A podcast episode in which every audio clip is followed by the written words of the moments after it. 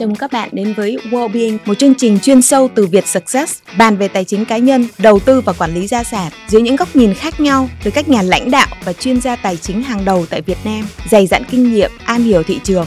Wellbeing mùa đầu tiên hân hạnh nhận được sự đồng hành của Tititada một ứng dụng đầu tư thông minh. Tititada chuyên gia đầu tư của riêng bạn.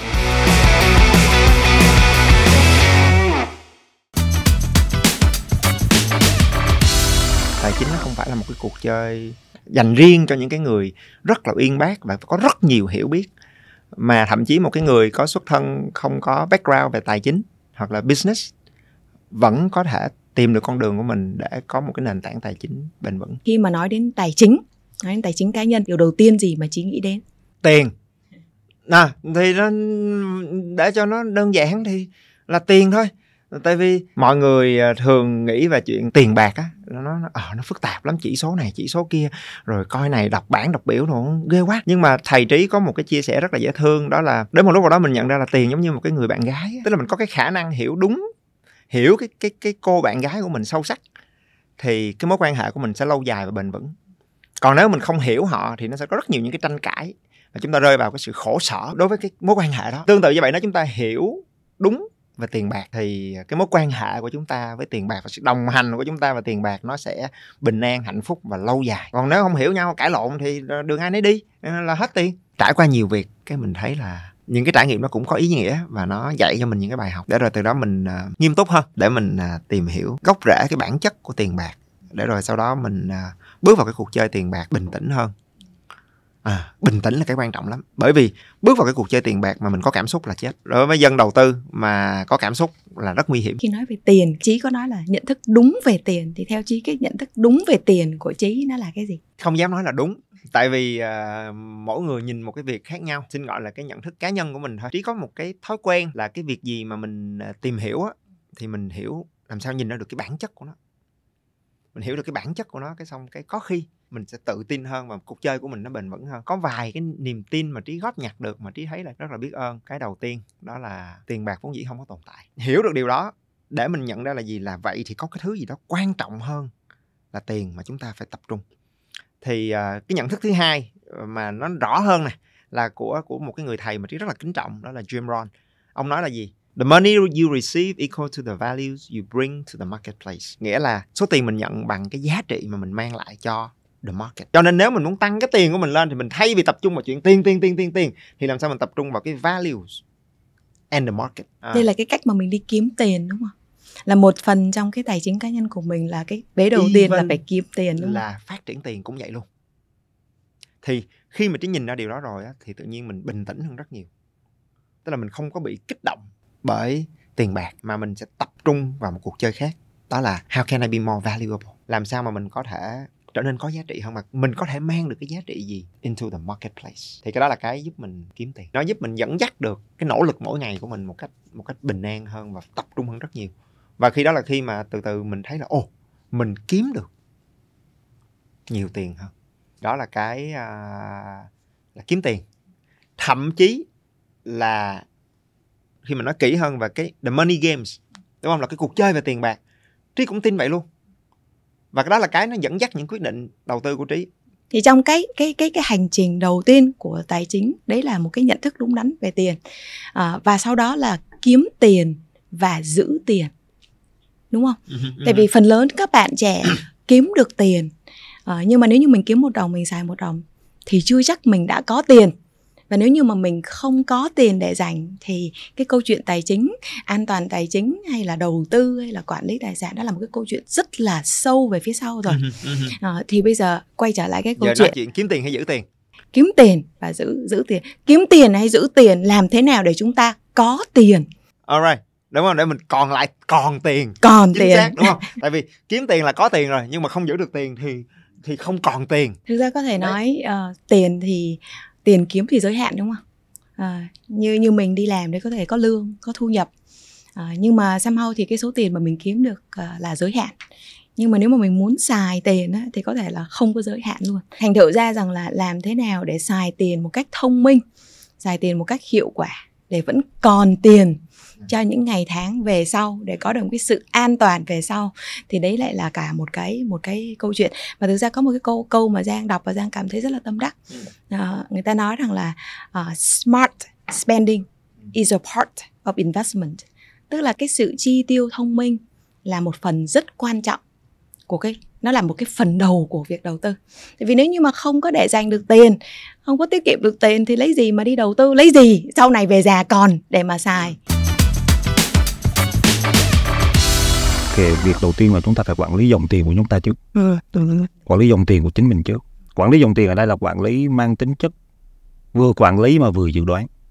Có nghĩa là đầu năm hai hai người phải ngồi lại với nhau gia đình vợ chồng mình ngồi lại với nhau coi thử hoạch định thử coi là năm đó thu nhập dự kiến bao nhiêu như thế nào.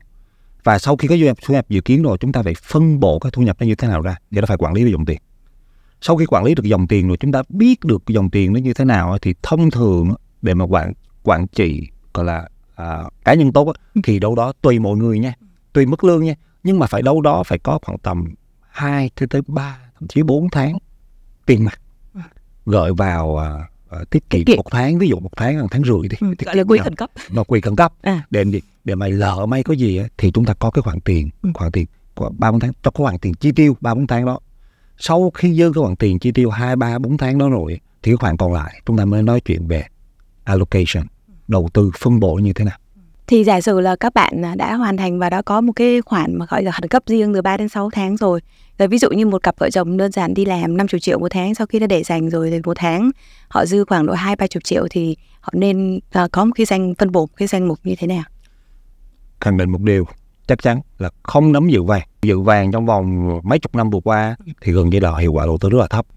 Đô là cũng nên hạn chế bởi vì cái, những cái đầu tư chúng ta phải nhìn một cách dài hạn ra thì đô và vàng chứ bây giờ là một cái đầu tư tốt, điểm thứ nhất và một cái điểm thứ hai khi mà các bạn làm cái bài toán như anh vừa nói xong á, thì các bạn sẽ dư cái khoản tiền ra để để phân bổ, đúng không thì khoản tiền phân bổ đó, please please, đừng bao giờ gửi tiết kiệm chứ ai giàu anh tự tiết kiệm cả thì khoản tiền đó, nếu như mà các bạn phải suy nghĩ cái khoản tiền đó, các bạn phải nếu mà nó bé thì chắc chắn là cái kênh bất động sản các bạn không đụng tới được.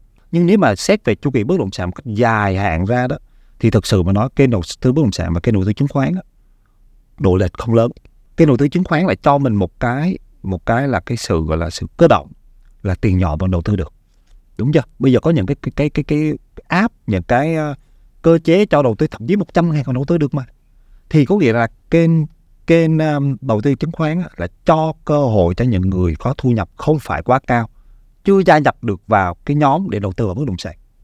Thì có nghĩa là tùy vào cái phân khúc cái tiền dư ra nếu mà anh có một ngàn tỷ hoặc năm ngàn tỷ thì chắc chắn một điều là anh phải có allocation anh phải có phân bổ vào trong trong trong nhiều nhiều cái mặt khác nhau ví dụ như là bất động sản.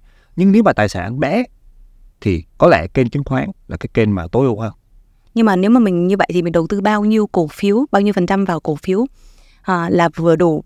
À, và à, một cái danh mục nếu mà mình chọn một cái danh mục đầu tư vào cổ phiếu thì những cái tỷ trọng hay là với cái cách mà mình chọn lựa hay là mình phân bổ vào một cái danh mục cổ phiếu thì nó sẽ như thế nào? Thực sự nó sẽ phụ thuộc rất nhiều vào cái mức thu nhập của các bạn. Tính toán cái này thứ nhất là phải làm bài toán tâm lý.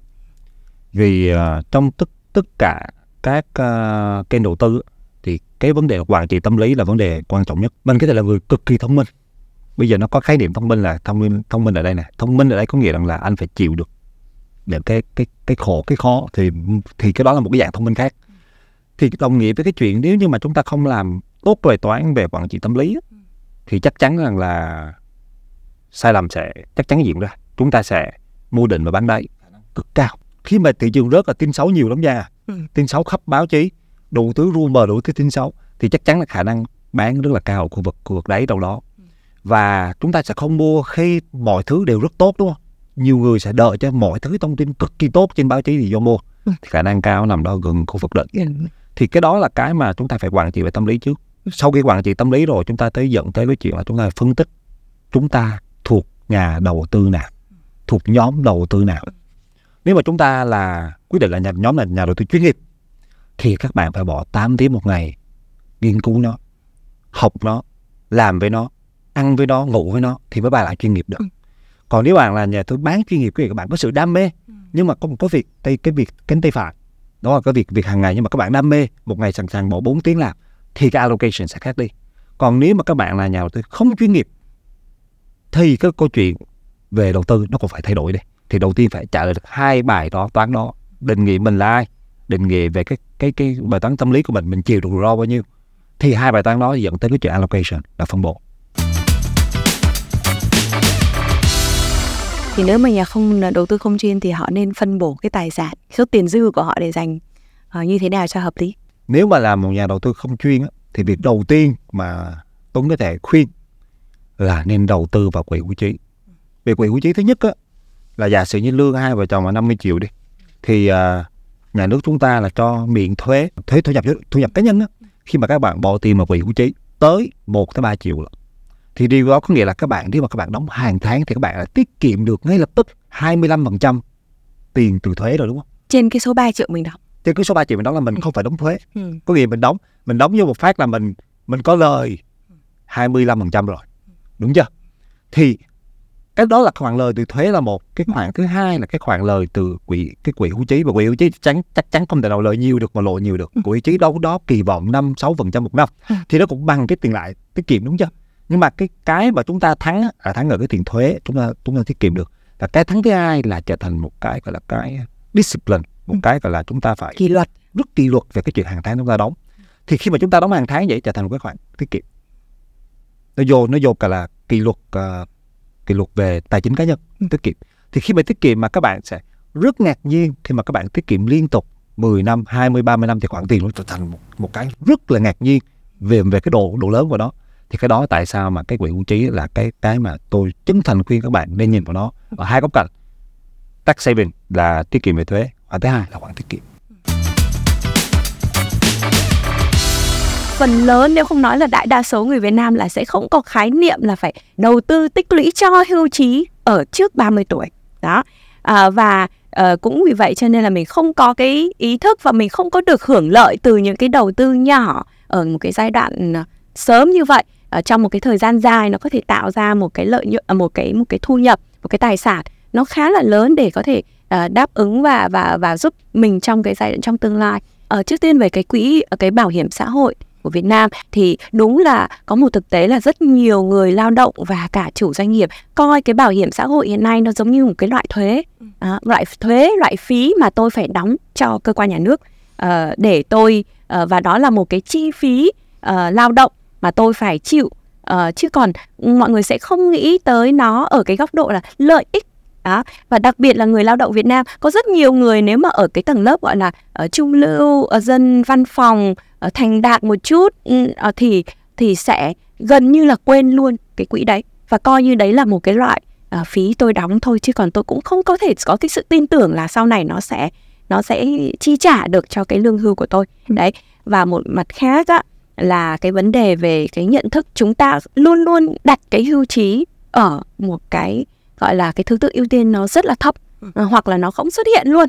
Đấy, trong cái giai đoạn cuộc đời trước 30 tuổi. Trong khi đó thì nếu mà chúng ta được uh, tư vấn và chúng uh, hợp lý và chúng ta tìm hiểu thì chúng ta thấy rằng là uh, chỉ cần anh bỏ ra một cái khoản uh, rất là nhỏ để anh uh, đầu tư cho tương lai thôi thì uh, sau một cái thời gian nhất định nó có thể tạo ra một cái cái cái cái khoản tài sản rất là lớn. Và uh, nó hoàn toàn có thể được cân nhắc và được coi như là một trong những cái gọi là cái cái cái biện pháp chính uh, những cái công cụ chính để đảm bảo cái cái cái cái an toàn và an an vui về về về tài chính cho mình trong tương lai. Thì cái đấy là cái mà ờ, mà rất nhiều các bạn trẻ bây giờ chưa có nhận thức được cái điều đó. Không chỉ các bạn trẻ đâu những bạn gọi là ở trung niên cũng cũng chưa chắc là đã có những cái hiểu biết rất là đầy đủ về vấn đề này. Thực sự nếu mà mình nói đến cái việc mà một người mà phải tự uh, chuẩn bị cho hưu trí uh, và nếu như mình không có background về tài chính mà phải chuẩn chuẩn bị uh, thì nói chung là nó cũng khá là vất vả.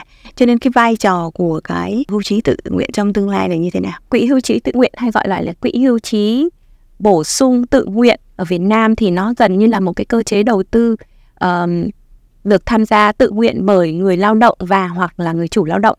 Thì mục đích của cái quỹ hưu trí uh, tự nguyện á là nó nằm tạo ra một cái thu nhập uh, bổ sung uh, trong tương lai trong cái giai đoạn hưu trí cho cái người tham gia uh, bởi vì là cái uh, lương hưu ở trong cái quỹ bảo hiểm uh, bắt xã hội bắt buộc là nó sẽ không đủ.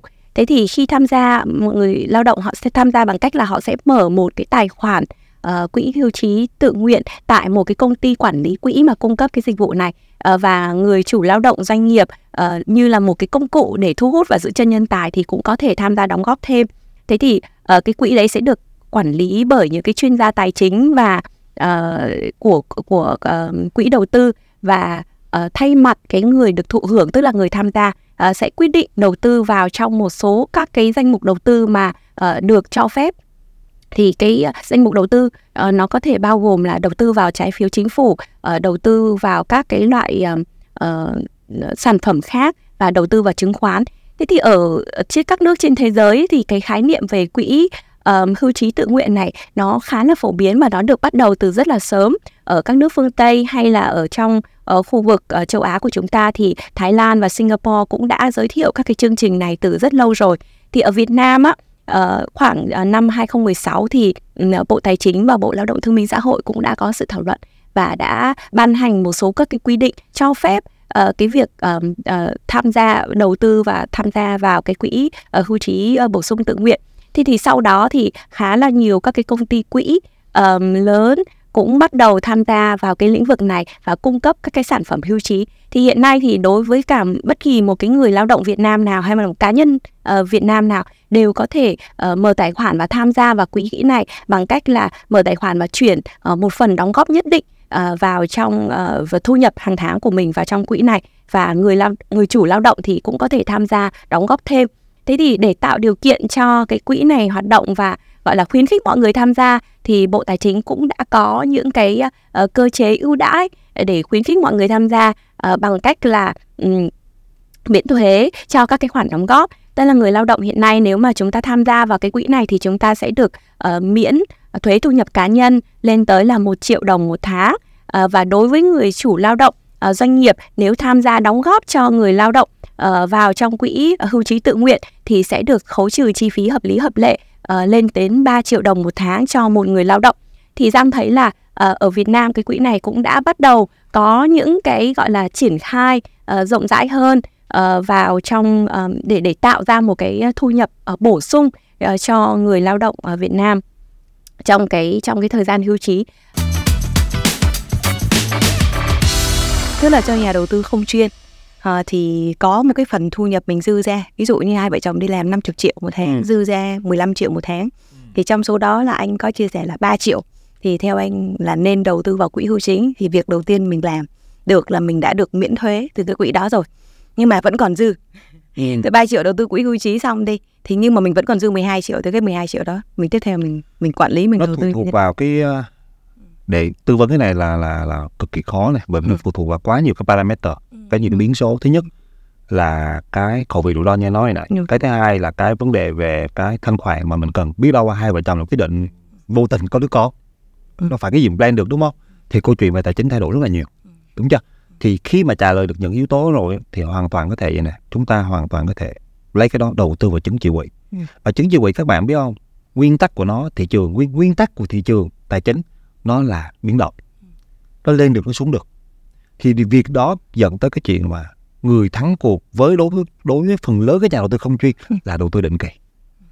Lên cùng vận đầu tư.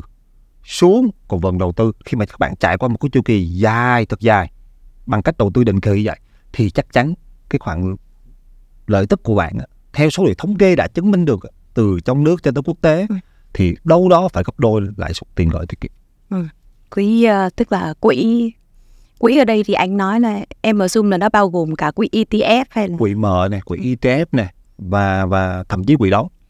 Mà quỹ đóng thì lại là đầu tư một cục như thôi chứ không có đầu tư theo định kỳ được. Cho đó quỹ mở và ETF là hai cái công cụ có thể cho giúp cho bạn đầu tư định kỳ được.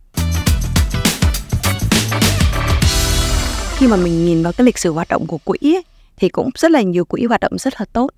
Ừ. nhiều quỹ thì hoạt động cũng không tốt Ừ. Không phải là quỹ nào cũng đạt được 11% hay là 10% trong trong bao nhiêu năm vậy thì là một cái nhà đầu tư không chuyên nghiệp thì làm cách nào để mình có thể uh, tìm được hay là có thể có cái tiêu chí nào để đánh giá để chọn ra được một cái quỹ hoặc là một cái quỹ ETF nào đó nó phù hợp với mình hoặc là cái nhà quản lý quỹ nó phù hợp với mình. Thực sự gần đây á, bởi vì tài chính cá nhân cũng như các kênh tài chính bắt đầu phát triển nhiều, ừ. dẫn tới là thường vàng hạ cám rất nhiều nhận các câu chuyện ví dụ như là quảng cáo mà có thể hàng tháng lời 10% mà nhiều người tin được thì cá nhân anh anh không hiểu. Cái đó là cái vấn đề rất lớn. Thì câu hỏi đặt ra là chọn lựa như thế nào? Thì chúng ta có cách chọn lựa cũng rất là giản đơn thôi. Chúng ta, đầu tiên chúng ta chọn những ông nào đó mà chúng ta chắc 20 năm tới còn còn sống. Cái quan trọng nhất là còn sống. Bởi vì đầu tư ai sống lâu là người đó thắng, đúng chưa? 20 năm tới 30 năm tới vẫn còn sống vẫn còn tồn tại. Đặc biệt là nếu mà các bạn đưa cái pension cái quyền quyền hưu trí các bạn vô một ông nào đó thì chắc chắn ông đó phải 30 năm vẫn còn tồn tại. Thị trường chứ không là rất là mệt. Điểm thứ nhất. Điểm thứ hai là phải có cái track record và đừng có nhìn vào cái gọi là cái track record tiếng việt. Là kết quả hoạt động kết quả trong quá khứ. trong quá khứ thì chúng ta không nên dựa vào một hoặc hai năm. Để một hai năm hoàn toàn có thể. Ông này đen đúng không? Và bà kia bà hết. Ví dụ vậy nhưng nếu mà chúng ta xét một cái chu kỳ đâu đó khoảng tầm 5, 10, 15 năm thì nó có đủ cái độ uy tín nhất định. Và khi mà chúng ta có những cái đó thứ nhất là sự tồn tại của cái đó trong vòng 23 năm tới chúng ta phải cảm nhận được cái tồn tại được hay không. Cái thứ hai nè là cái track record cái hiệu quả đầu tư trong quá khứ trong vòng 5, 10, 15 năm của họ. Cái thứ ba là cái đội ngũ và cái cái cái gọi là cái cách đầu tư nó dễ. Có nghĩa là gì? Bây giờ chúng ta công việc nó nhiều nhiều lúc chúng ta rất là bận rộn thì cái chuyện mà đầu tư mà nó phải dễ dàng là chúng ta phải nhấn cái nút thôi. Nhấn hai cái nút là hàng tháng tiền nó vô tài khoản nó tự đầu tư. Thì cái đó mới là quan trọng nó kêu là convenient sự thuận tiện là cực kỳ quan trọng. Nó ba yếu tố đó nó kết hợp cho cho các bạn thấy là ba yếu tố này các bạn chọn lựa trên một cái cái tiêu chí sau các bạn bỏ ra à, ờ, tôi chọn ông A ông B ông C. Tức là ví dụ như uh, để mà mình uh, đầu tư không chuyên nghiệp và mình chọn quản lý quỹ thì cũng phải uh, nhìn ờ, chọn một cái quỹ đầu tư có hiệu quả thì nó bắt đầu từ ba yếu tố đúng không? đúng rồi Từ là hiệu suất dài hạn này hiệu suất dài hạn. hiệu suất đầu tư dài hạn à, sự ờ, sự tồn tại của họ. Và cái thứ ba là cái sự dễ dàng để mình có thể mua thuận tiện để mua. chứ mà bắt phải đi mở tài khoản chỗ này chỗ kia hàng rồi tháng chạy số hàng đóng tiền này nọ thì số Ờ, rất, rất khó luôn. Đúng. Nhà đầu tư cá nhân ờ, có nên đầu tư ờ, trái trái phiếu hay không theo như chị nhìn nhận và quan sát thì ờ, nhà đầu tư cá nhân thường người ta thiên hướng là nếu không rủi ro thì tôi gửi tiền gửi và sau đó là các cái tài sản mà cao hơn tiền gửi thì tôi sẽ cân nhắc xem là tôi có thể chuyển dịch một phần tài sản sang trái phiếu thì có thể là trái phiếu doanh nghiệp hoặc trái phiếu ngân hàng. Sau cái khủng hoảng năm 2022 của thị trường trái phiếu á, thì ờ, các cơ quan quản lý họ cũng nhận thấy những cái bất cập như vậy và đã có những cái quy định rất là chặt chẽ ở cái nghị định 60 65 ờ, ờ, Ờ, ban hành năm ngoái sau cái đợt khủng hoảng trái phiếu để quy định chặt chẽ hơn nữa cái việc là nhà đầu tư nào mới được tham gia mua trái phiếu ờ, phát hành riêng lẻ. Theo cái quy định như vậy thì hiện tại là định nghĩa nhà đầu tư chuyên nghiệp mới được mua um, trái phiếu phát hành riêng lẻ thì nhà đầu tư chuyên nghiệp là như thế nào? Thứ nhất là cái số dư mà tài khoản đầu tư chứng khoán của họ phải trên 2 tỷ và phải trong suốt là 18 tháng uh, gần nhất. Và với cái việc định nghĩa như vậy thì bản thân là cơ quan quản lý muốn là um, nhà đầu tư phải có đủ khả năng phân tích và đánh giá cái rủi ro của trái phiếu thì mới nên um, tiếp cận hoặc là mua vào hay là đầu tư vào những cái trái phiếu đấy. Ngoài ra ấy, là trong cái quy định bây giờ là còn cấm luôn là các cái tổ chức trung gian ở giữa um, bán thứ cấp cho cho các cái nhà đầu tư mà không phải nhà đầu tư chuyên nghiệp tức là có rõ ràng cái việc cấm như thế và trước khi mua bất cứ cái trái phiếu như nào đối với trái phiếu riêng lẻ? Thì bây giờ các cái tổ chức trung gian đấy bắt buộc phải có một cái công tác là xác nhận tư cách nhà đầu tư chuyên nghiệp. Và thứ hai, bản thân cái nhà đầu tư mua ngoài cái việc anh phải xác nhận ờ, anh phải trình bày ra là số dư chứng khoán của anh như thế nào hay là thậm chí là anh có chứng chỉ hành nghề chứng khoán hay không, thì anh còn phải ký vào một cái ờ, form á, nó là một cái đơn là cam kết là tôi là nhà đầu tư chuyên nghiệp. Và tôi đã đọc, đã hiểu tất cả những rủi ro kèm theo những cái việc mà đầu tư về trái phiếu riêng lẻ như thế này đó thì đây là một trong những cái cái ờ, coi như là những cái biện pháp để có thể bảo vệ cho nhà đầu tư cá nhân Ừ. Tức là nếu như mà mua trái phiếu thì cũng Ừ. phải hiểu đây rằng đây là một cái khoản đầu tư có những cái rủi ro chính xác À, Ừ. và như vậy thì phải cần có một cái sự am hiểu về trái phiếu trước khi mà mình, mình quyết định ờ, Ừ. tham gia đầu tư thực ra nếu mà nhìn cái con số thống kê ấy, mà nắm giữ trái phiếu ấy, thì um, tôi tôi có đọc một cái báo cáo ờ, không nhớ là trên trên báo hay là đấy nguồn của hình như FinRating ấy. Thì um, họ có nói là cái lượng trái phiếu phát hành ra thì được nắm giữ là 30% là là ngân hàng. 40% là ngân hàng, 30% là của các cái tổ chức, ví dụ như quỹ đầu tư rồi công ty bảo hiểm rồi một số như doanh nghiệp, nhưng 30% còn lại là cá nhân thế thì nghĩa là gì? Nhu cầu đầu tư là có. Và nhà đầu tư rất có nhu cầu trong các loại tài sản như là trái phiếu. Thế thì bây giờ làm sao để mà hai bên nó gặp nhau? Thế thì cái việc quy định nhà đầu tư chuyên nghiệp đảm bảo là nhà đầu tư có năng lực để thẩm định và phân tích cái những những cái đối tượng mà không có đủ cái năng lực đấy thì sẽ nên làm gì đúng không? Thế thì cái tồn tại của các cái quỹ đầu tư là một, các cái cố vấn tài chính chuyên nghiệp là hai á và các công ty quản lý quỹ là ba là giải quyết cái câu chuyện đấy. Nếu như nhà đầu tư không phải là nhà đầu tư chuyên nghiệp không có những cái năng lực để thẩm định và phân tích ấy, thì tốt hơn hết là nên ủy thác tiền của mình hoặc là mua những cái chứng chỉ quỹ của um, các cái công ty quản lý quỹ phát hành ra. Um, bởi vì họ mới là những cái nhà đầu tư mà có đủ năng lực để thẩm định có đủ các cái nguồn lực để làm sao mà phân tích cho nó chính xác và kể cả khi xảy ra những sự kiện mà vi phạm hay là phải xử lý thì họ mới là cái đơn vị chuyên nghiệp có thể giúp giải quyết những vấn đề đấy. Thế nên là lời khuyên là um, chúng ta vừa phải phát triển um, nhà đầu tư chuyên nghiệp để năng lực của nhà đầu tư lên nhưng về, về góc độ ấy, thì nhà đầu tư nếu như không có cái năng lực đấy thì nên là um, đầu tư thông qua các cái quỹ đầu tư các công ty quản lý quỹ chuyên nghiệp. Và nếu như đầu tư trái phiếu thì tỷ trọng bao nhiêu? Uh, trong danh mục là là đủ. Câu hỏi này của Giang á thực ra đấy chính là câu hỏi cho các cái cố vấn tài chính. Ừ. mà mà phải giải quyết và bản thân mỗi bạn nhà đầu tư phải tự giải quyết cho mình. Bởi vì nó không chỉ đơn giản là đầu tư trái phiếu hay không mà nó là cả một cái lập kế hoạch đầu tư tài chính cho một cá nhân thì um, cái câu hỏi là có nên đầu tư cái loại tài sản nào trái phiếu cổ phiếu hay tiền gửi ấy, nó phụ thuộc hoàn toàn vào cái, cái kế hoạch đầu tư tài chính cá nhân của mỗi người tôi nói một cách đơn giản thôi.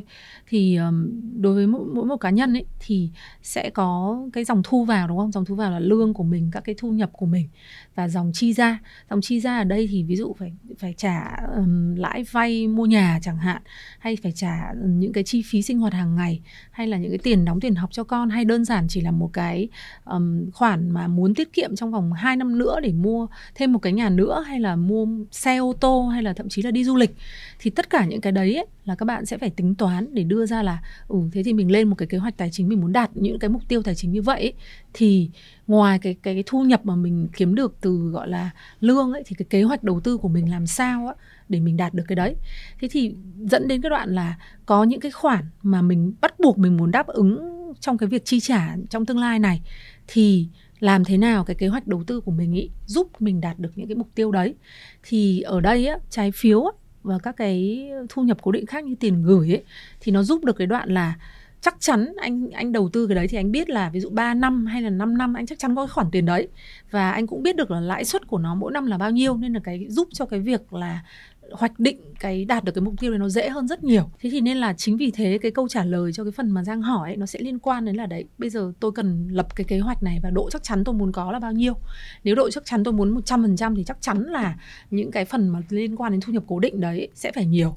Còn nếu như tôi không cần tôi sẽ tôi dư tiền hơn nghĩa là để đạt được những cái mục tiêu tài chính này của tôi thì bản thân cái thu nhập hiện tại của tôi ấy đã hơn rồi và tôi dư ra thì tôi hoàn toàn có thể là làm trái phiếu ít thôi hoặc là những cái thu nhập cố định ít thôi và tôi sẽ phải đẩy sang bên cái cổ phiếu nhiều hơn để mà um, có những mong đợi về mặt lợi nhuận ờ, thu nhập nó tốt hơn.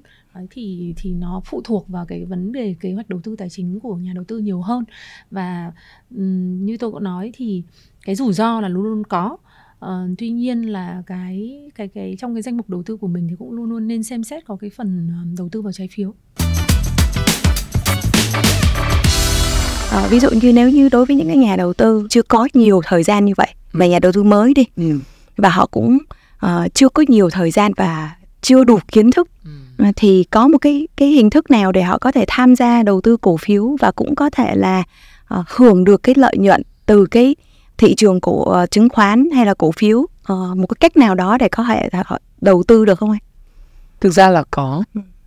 và một mặt thì giống như Giang vừa nói là nếu anh à, tìm hiểu thì anh sẽ mất thời giờ và tất nhiên là anh cần anh nếu mà anh quyết tâm để có cái độc lập tự do về tài chính đấy ừ.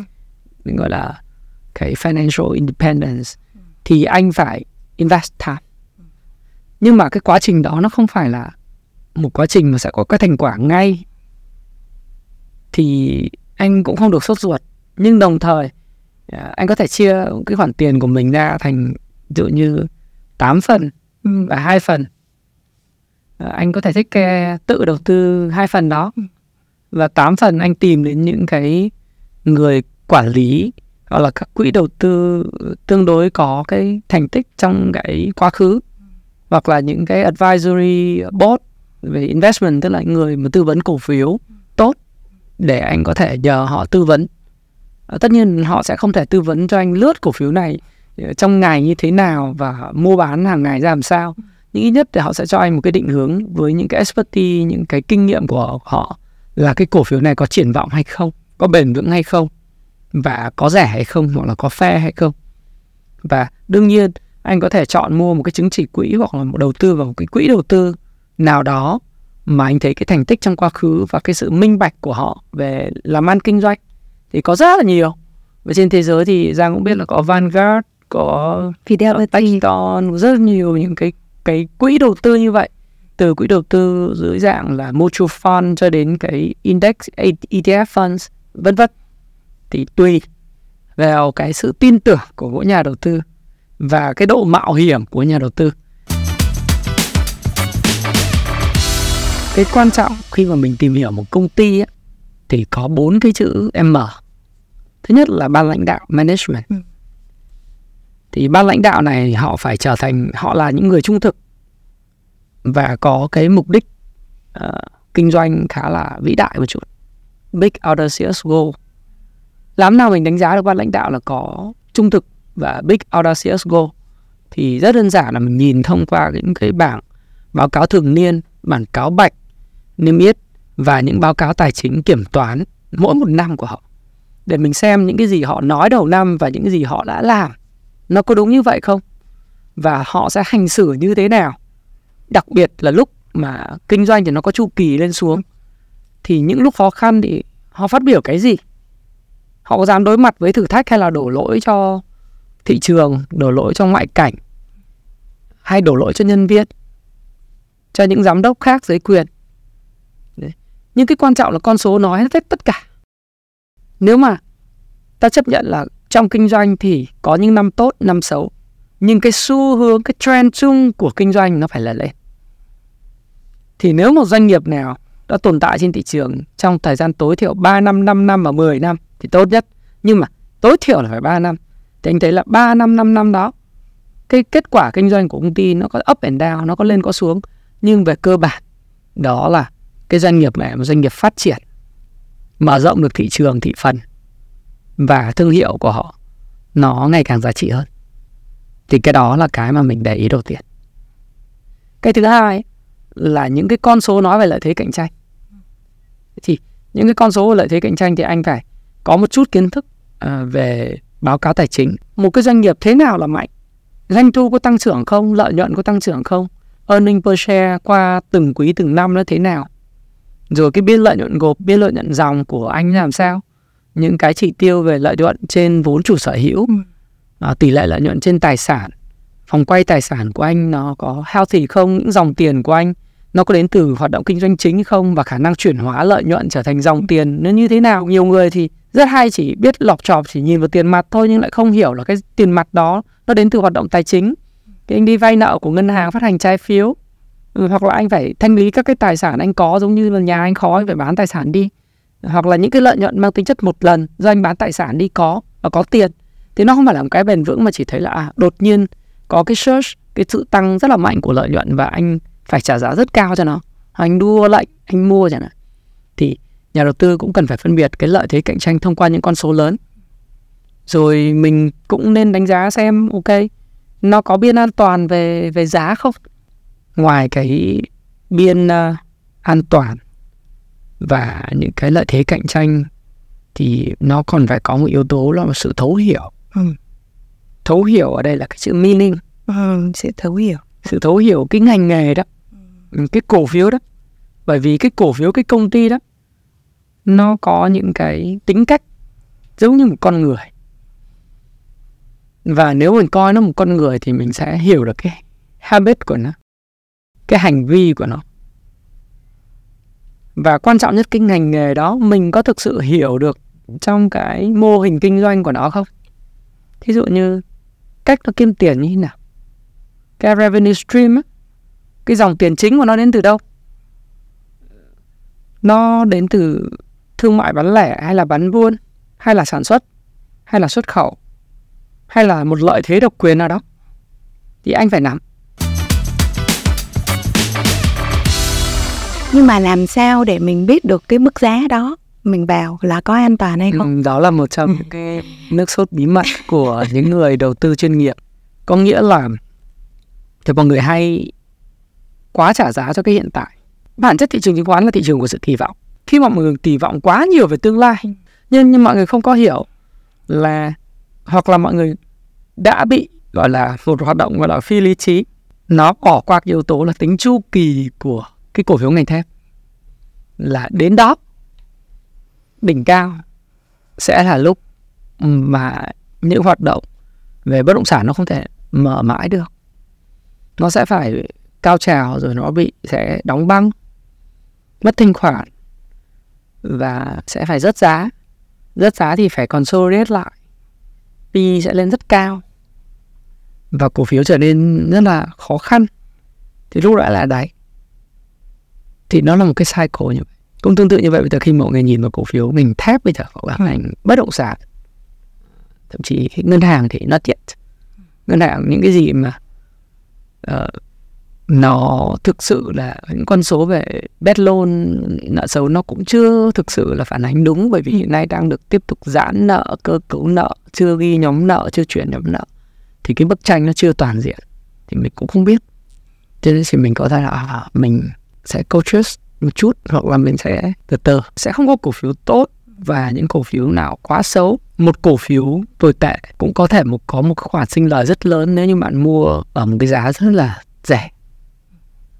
Và ngược lại, một cổ phiếu rất tốt nhưng cũng phải là một cũng sẽ là một khoản đầu tư tồi tệ nếu như bạn mua ở giá rất cao.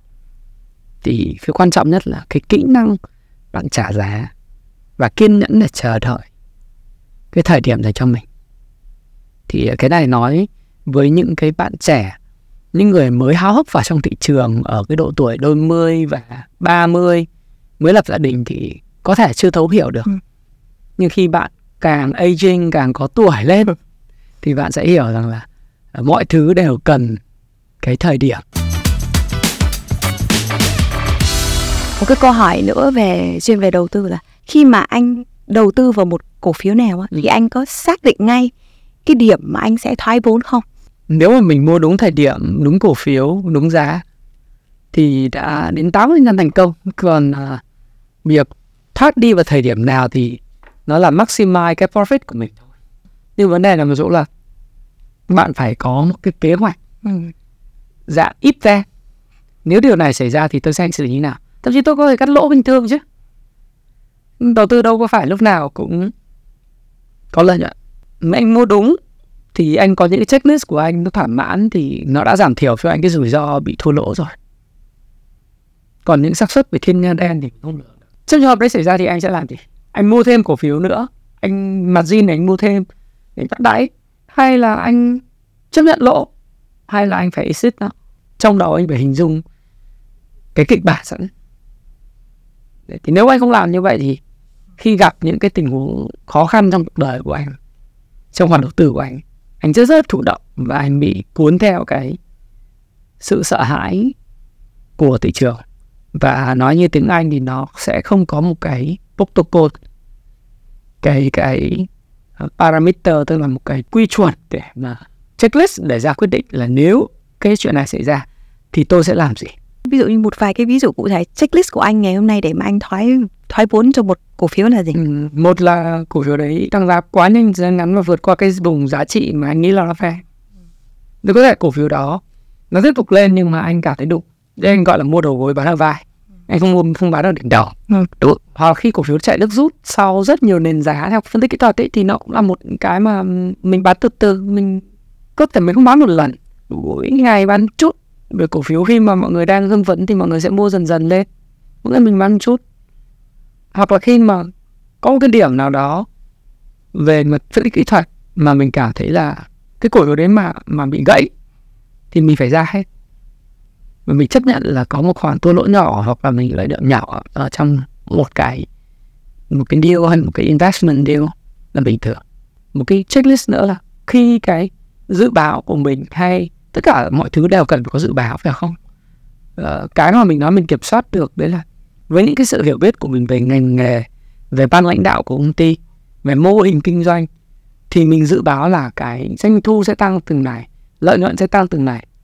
Thế nhưng mà khi cái kết quả báo cáo đi ra nó lại có những sự sai lệch một cách rất đáng kể với cái dự báo của mình. Thì có nghĩa là ở đâu đó trong một cái suy nghĩ của mình nó sẽ chưa có tròn trịa mình chưa hiểu rõ là nếu mình dự báo nó là lợi nhuận, nhưng mà tự nhiên nó lại có một khoản thua lỗ deficit đang nói mà mình không biết, thì những cái đó nó bắt đầu vi phạm cái rule của mình về tăng trưởng thì mình phải exit nó.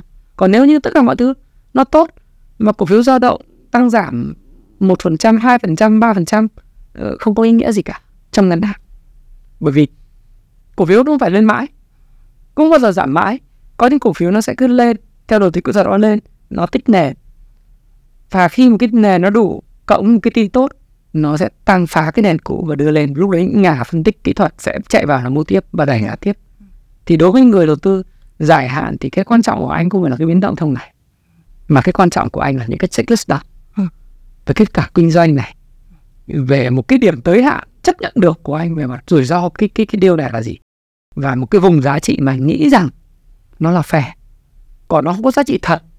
Real value hay là như nào thì anh không phải là cái người thích trường phái như vậy, mà anh là cái người mà nghĩ rằng bất cứ một cái gì đều có cái giá trị nhất định. Anh nghĩ rằng để thành công được, thì mình phải gắn với những cái kỷ luật như thế. Ok, vậy tôi đầu tư cái này, thì xin những checklist nào? Tại sao tôi lại mua? Nó thỏa mãn hết, thì tôi mua. Không thỏa mãn, thì kể cả bạn có nói, nó hời là tôi không mua. Thì bạn làm được như vậy. Thì tôi nghĩ là thành công ừ. mà nhưng mà để làm được điều đó không dễ checklist là gì ừ. cộng với lại cái kỷ luật của mình ừ. thì đấy là cái quan trọng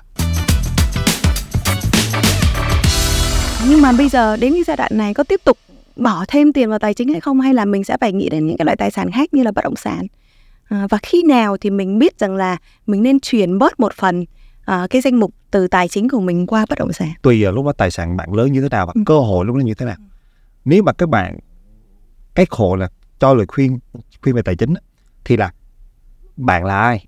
Bạn có những cái mối quan hệ nào? Bạn có những cái thông tin nào về bất động sản? Bạn có phải là người làm bất động sản? Bạn có phải là có nhiều cái hội nhóm làm bất động sản tốt hay không? Thì nếu mà bạn có những cái, gọi là những cái thông tin, những cái access cho những cái cái đó, thì chắc chắn các bạn nên có cơ hội nên làm bất động sản rồi, nên đầu tư bất động sản rồi, chắc chắn nên. Thật sự trên thị trường bây giờ nha thì 95% cái này là số của anh thôi nha 95% lượng tiền là đầu tư bất động sản. Vào chứng khoán thực sự rất ít. 5% thôi. Bất động sản vẫn là một kênh cực kỳ lớn của nền kinh tế Việt Nam.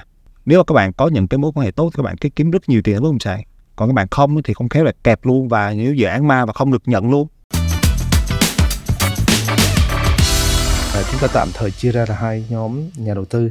Nhóm nhà đầu tư thứ nhất à, để mua để ở nhóm nhà đầu tư thứ hai là mua để kỳ vọng cái lợi nhuận để đầu tư. Cái quan trọng của mỗi nhà đầu tư đều cân nhắc trước khi ra quyết định là cái cái năng lực về tài chính. Thứ hai là cái biên lợi nhuận mà họ khi họ bỏ tiền ra thì cái kỳ vọng lợi nhuận của họ luôn là cái gắn liền với cái cái năng lực về tài chính. Và cái thứ ba nữa là cái sức chịu đựng. Đối với người nhóm thứ nhất á, cái nhà mua người mua mà để ở thì thật sự là họ có thể bằng một trăm phần trăm bằng tiền của mình hoặc là có thể vay mượn người thân hoặc có thể là sử dụng cái vốn vay của ngân hàng. Tuy nhiên ở cái nguồn lực tài chính nào đi nữa thì họ cũng phải có cái tính toán về cái khả năng chi trả trong trường hợp là vay mượn. À, và bên cạnh đó là nó phù hợp với cái cái hành vi sinh hoạt.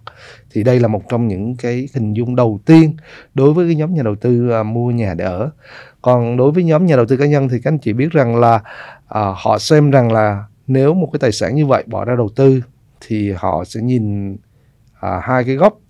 À, thứ nhất là cái tiến độ thanh toán đóng tiền thì như vậy chúng ta sẽ liên tưởng đến cái việc là họ mua một cái chung cư hoặc mua một cái townhouse một cái villa mà đóng theo tiến độ của một dự án thì họ xem cái tiến độ giải ngân đóng theo tiến độ như thế nào. Còn đối với những cái tài sản đã hình thành thì bắt buộc họ phải xuống tiền một lần họ đóng tiền một lần. Thì như vậy cái việc mà họ vay như thế nào? À, họ có vốn equity như thế nào và lãi suất như thế nào? Thì đây là cái câu chuyện bài toán liên quan về tính toán về tài chính. Tuy nhiên thì bất động sản thì nếu mà chúng ta thận trọng một tí thì nó sẽ đâu đó nó sẽ sẽ an toàn hơn. Bởi vì thì ông bà xưa người ta bảo rằng là, là hàng bất động sản là như hàng năm. Hàng năm có nghĩa là nó không phải như rau cỏ mua và bán ra liền. Hàng năm có nghĩa là nó sẽ có một cái thời gian để mà nó đúng cái đối tượng mà họ có thể chuyển dịch cái tài sản được. Thì đây là câu chuyện mà tôi nghĩ rằng đối với nhà đầu tư cá nhân hay nhà đầu tư uh, uh, mua để ở đó thì câu chuyện vẫn là cái năng lực tài chính và cái khả năng chi trả. Thì chúng ta thấy rằng là khi mà để tích lũy được cái lượng tiền để vừa đủ để mua nhà thì lúc đó tài sản nó gia tăng. Lúc đó chúng ta không có đủ nữa rồi. Thì chúng ta hình dung hình dung là thứ nhất ví dụ một cặp vợ chồng trẻ thì cái việc ở nhà thuê và mua nhà chúng ta phải cân đối có thật sự cấp thiết hay không. Nó sẽ chia ra hai giai đoạn. Nếu mà hai vợ chồng mới cưới nhau vài năm mà chưa có con thì thật sự ra tôi nói thẳng thắn luôn à, nếu có nhà thì quá tuyệt vời nếu mà chúng ta không có nhà thì cặp vợ chồng trẻ cũng thuê nhà là cái chuyện là bình thường. Có thể vợ chồng trẻ, họ vào Sài Gòn học 5 năm đại học, đi làm 3 năm sau, họ có thể ở nhà thuê 9 10 năm là chuyện bình thường. Nhưng có những người họ sẽ trigger cái cái point của nó là khi mà có con là phải có nhà, dù lớn dù bé.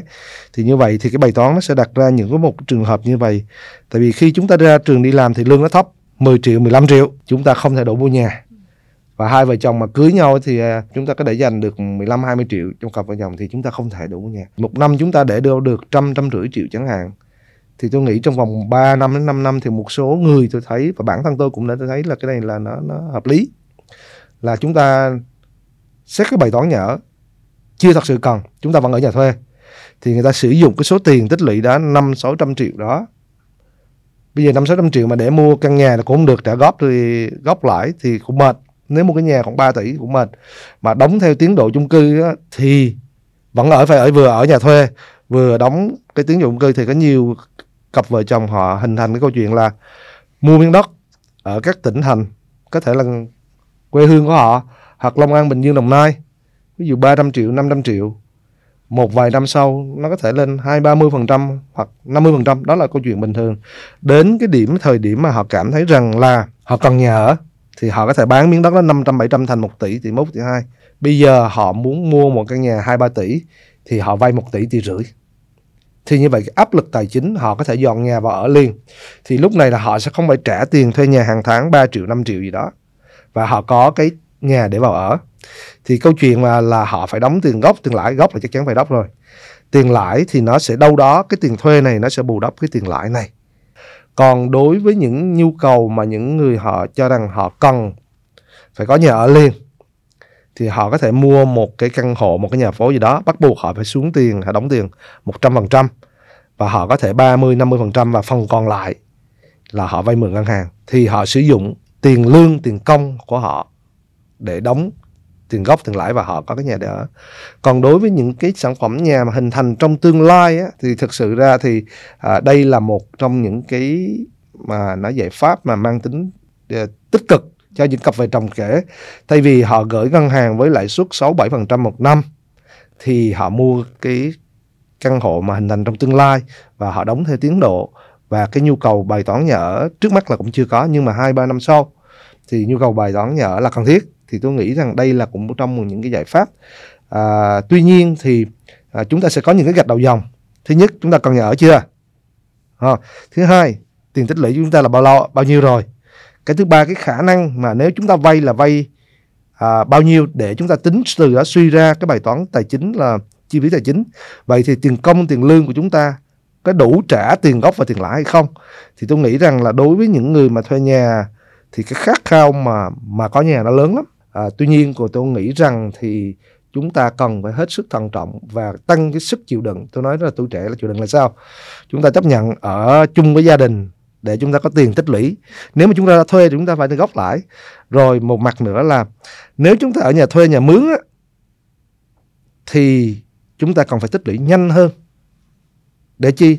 Để chúng ta có được một cái số vốn người ta gọi là equity tiền túi nó gia tăng thì thông qua việc đầu tư hay thông qua như thế nào đó.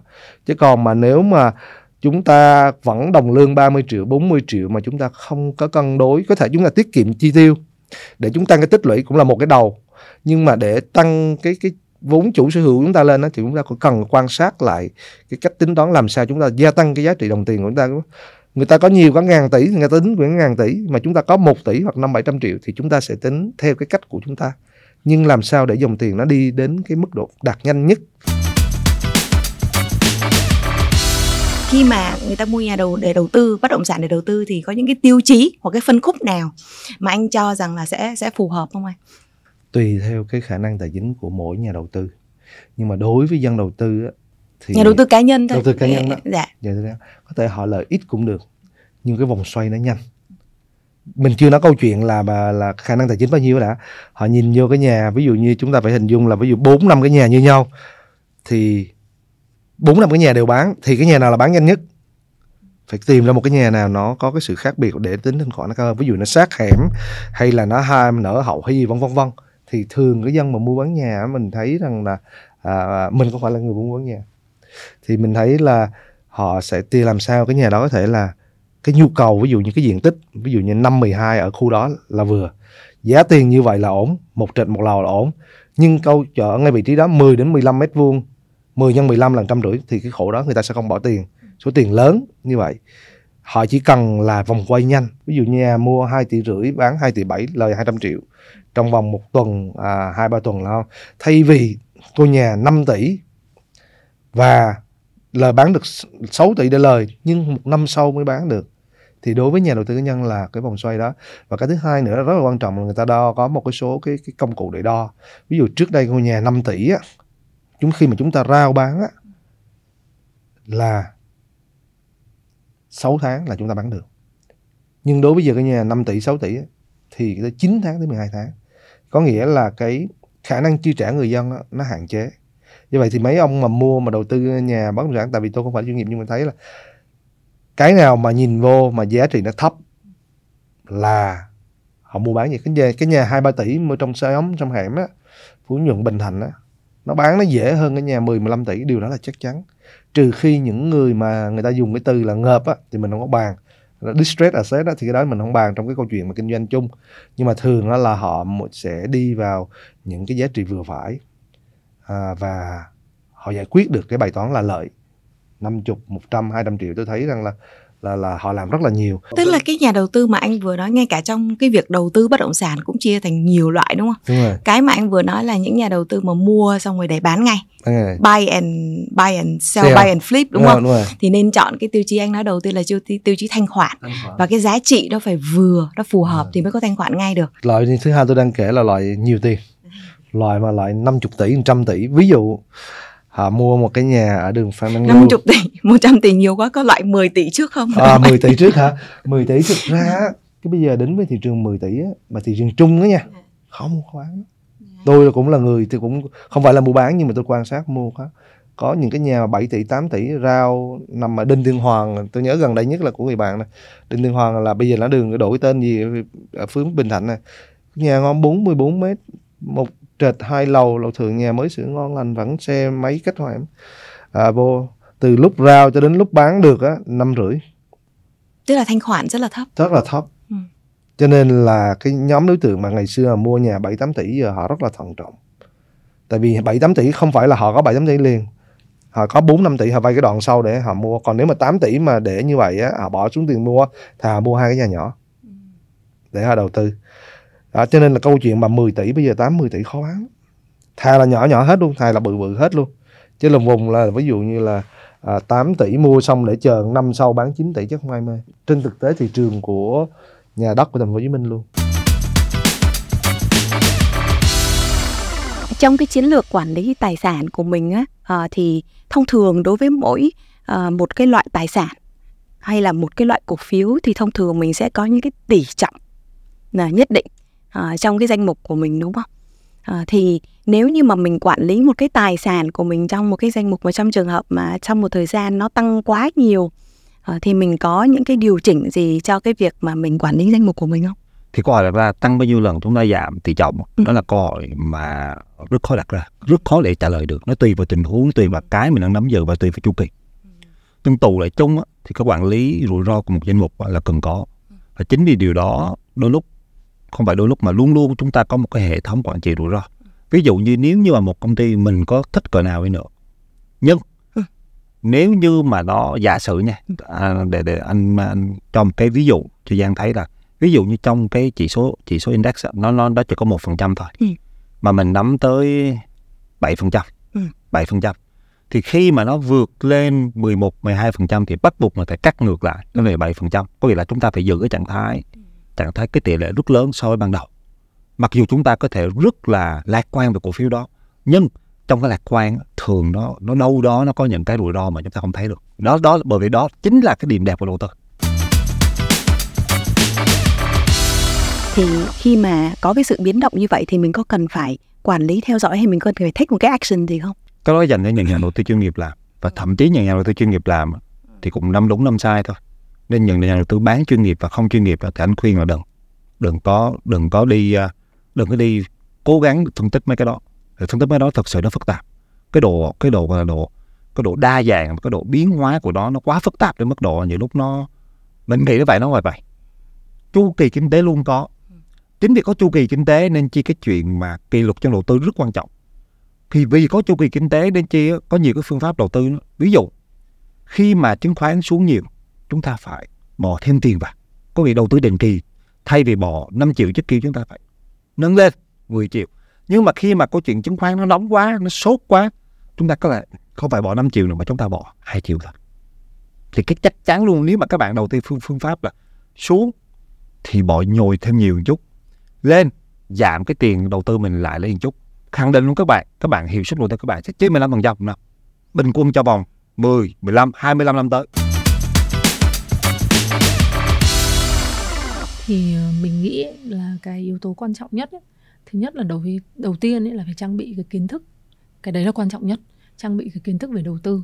Thì mình nghĩ là những cái mà bên ờ, chỗ Giang hay là cái series về well-being mà về success đang làm đấy thì cũng chính là một cái kênh mà để mọi người có thể tiếp cận những cái kiến thức. Thì cái việc trang bị kiến thức đầu tiên là quan trọng nhất. Thứ hai là lập kế hoạch đầu tư tài chính cái đấy cũng cực kỳ quan trọng. Và khi đã lập cái kế hoạch đầu tư rồi thì mình phải tuân thủ nó mình phải um, theo theo sát cái kế hoạch đó và có cái tính kỷ luật. Cái thứ ba nữa là xác định được rõ cái khẩu vị rủi ro của mình và cái tiêu chí đầu tư. Bởi vì thực ra ấy, nếu như mọi người ví dụ ra thị trường cứ thấy cái con cổ phiếu này lên hay thấy cái trái phiếu này nhiều người mua thì chạy theo ấy, thì thực ra là sẽ sẽ không sẽ không không bền vững được. Mà mình phải xác định rất rõ là mình thuộc cái khẩu vị rủi ro nào với cái tình hình tài chính của mình như thế. Và những tiêu chí đầu tư là mình xác định cho mình để mình stick, mình đi theo. Và nhưng mà vấn đề chính nữa là khi đã lập ra các kế hoạch đầu tư và những cái tiêu chí như vậy rồi ấy, thì không có nghĩa là anh luôn luôn anh chỉ theo cái đấy thôi, mà phải rất linh hoạt theo dõi diễn biến thị trường và có sự điều chỉnh hợp lý. Chứ còn ờ, nếu như mà lại cũng rất là bảo thủ chỉ xem mỗi cái kế hoạch như thế, tôi đã lập như thế rồi 3 năm nữa tôi vẫn như thế, nhưng thị trường nó biến động mà, biến động thậm chí là hàng ngày, thì mình sẽ phải xem xét là những biến động như thế nào thì mình sẽ cần phải điều chỉnh những cái chiến lược đấy của mình. Thì đấy là cái lời khuyên mà mà tôi nghĩ là quan trọng đối với ở các bạn. Thế còn thực ra là đầu tư con gì hay là đầu tư cổ phiếu hay là trái phiếu nó đều đi theo tất cả những cái vấn đề như đã nêu. Tức là ờ, nếu mà chúng ta không muốn đầu tư Ừ. thì có thể đơn giản nhất là gửi ờ, tiền tiết kiệm đúng không đúng rồi và Ừ. chọn được một cái kỳ hạn hay chọn được cái thời điểm nếu mà Ừ. lãi suất ừ, tăng cao ừ. Ờ, nếu như mà mình nhìn thấy lãi suất đang trong tình trạng tăng cao thì nên gửi tiết kiệm nhiều một Ừ. chút Ừ. Ờ, ờ, còn nếu như mà ờ, mình muốn đầu tư Ừ. dù là mình đầu tư trái phiếu hay mình đầu tư cổ phiếu thì Ừ. mình cũng cần có những cái kiến thức nhất Chính định. Ừ. Ờ, đồng thời nếu như mà mình mua trái phiếu Ừ. ờ, thông qua một cái kênh phân phối nào đó Ừ. ờ, thì cũng cần phải ờ, tìm hiểu kỹ ờ, thông tin họ cung cấp và biết rõ được rằng là cái rủi ro của cái sản phẩm mình mua là gì trước khi mà mình Ừ. mình quyết định đầu tư. anh nói anh tư vấn là, là cái khó nhất không phải là cái lời khuyên Ừ. mà cái khó nhất là cái kỷ luật trong đầu tư cũng như trong gọi là à, trong ờ, tài chính cá nhân là kỷ luật khó nhất chứ không phải là cái lời khuyên lời khuyên thì các bạn có thể mua cuốn sách về. Đầy đủ trong đấy không thiếu lời nào hết đó giả sử bây giờ mình quyết định đóng một tháng anh nói anh nói ví dụ thôi là có 12 triệu quyết định đóng một tháng 7 triệu vô trong Ừ. cái một cái quỹ mở nào đó đúng không? Đóng 3 tháng có lời. Ừ. thế tháng thứ tư thị trường rớt. Và chúng ta mở tài khoản lên thấy trời ơi tôi đóng ờ, tổng cộng 28 triệu 4 tháng giờ lỗ mất 2 triệu rồi. là nạn ấy. Và khúc lúc mà chúng ta nạn chúng ta không đóng nữa. Mà không đóng nữa thì cái đoạn đó thực sự cái đoạn mà chúng ta nên đóng nhất là chúng ta không đóng bài toán quan trọng còn lại là tính bài toán về kỳ vọng. Ừ. các bạn phải có một kỳ vọng đúng thì các bạn mới có một cái tâm lý đúng. Một cái kỳ vọng sai thì chắc chắn các bạn một tâm lý bạn sẽ không đúng. Thì câu hỏi đặt ra là các bạn muốn gì kỳ vọng cái gì trong đầu tư? Nếu mà các bạn là nhà đầu tư không chuyên nghiệp thì các bạn nên có một kỳ vọng hợp lý. Còn các bạn là nhà đầu tư chuyên nghiệp thì mình mình mình không dám mình không dám ờ, nói kỳ vọng như thế nào vì mỗi người sẽ có một kỳ vọng khác nhau. Nhưng quan trọng nhất các bạn ạ kỳ vọng Tức là ví dụ như mình kỳ vọng mà 8 đến 10% thì tự dưng là mình sẽ có những cái hành xử ờ, nó phù hợp hơn đúng không? Còn nếu như mà mình kỳ vọng là 20 25% thì chắc chắn là phải ờ, tham gia vào thị trường và phải Ờ, 20 25% mà cho 30 năm thì anh có lẽ là nếu mà cả cái thế giới này thì anh nghĩ rằng là đến được trên một bàn một bàn tay. Ừ.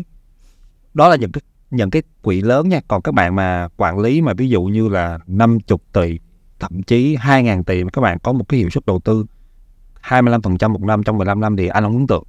Nhưng mà anh đang cái mà anh đang nói ra là cái những cái quỹ phân bởi vì khi mà nó lớn nó khác với cái bé lắm rất khác rất khác với bé thì dẫn tới là cái mà chúng ta cái kỳ vọng đúng là cực kỳ quan trọng để mà chúng ta có những cái là quản trị về tâm lý chúng ta đúng thì đối với một nhà đầu tư không chuyên nghiệp thì như anh nói là anh tư vấn là nên kỳ vọng ở bao nhiêu mức độ bao nhiêu phần trăm thì là phù hợp. anh nghĩ vậy nè nếu mà một nhà đầu tư không chuyên nghiệp, kỳ vọng vào thị trường đâu đó từ 10 cho tới 13 phần trăm một năm bình quân. Bình quân có một chu kỳ nha, là một mức kỳ vọng hợp lý, rất hợp lý. Còn nếu như mà các bạn à, à, ở thị trường như Việt Nam mà chúng ta đi thì các bạn, thậm chí các bạn kỳ vọng 15 phần trăm một năm cũng không phải là bất hợp lý, thực sự không phải bất hợp lý. 15 phần trăm một năm mà các bạn có những cái cái sự chọn lựa, cái firm manager, người quản lý tốt thì hoàn toàn có thể đạt được.